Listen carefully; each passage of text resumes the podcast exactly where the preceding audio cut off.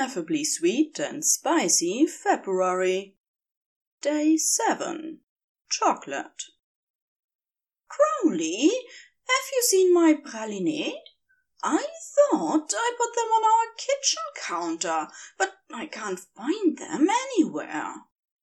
You're back early. I didn't expect you back for at least another hour.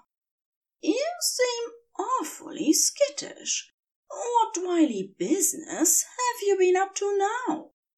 Nothing. We're both retired, aren't we?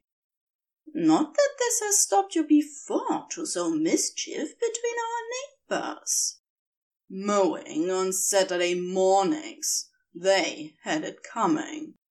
And I'm sure your sweet tooth has absolutely nothing to do with the disappearance of my pralinés, or with that chocolate smear on your upper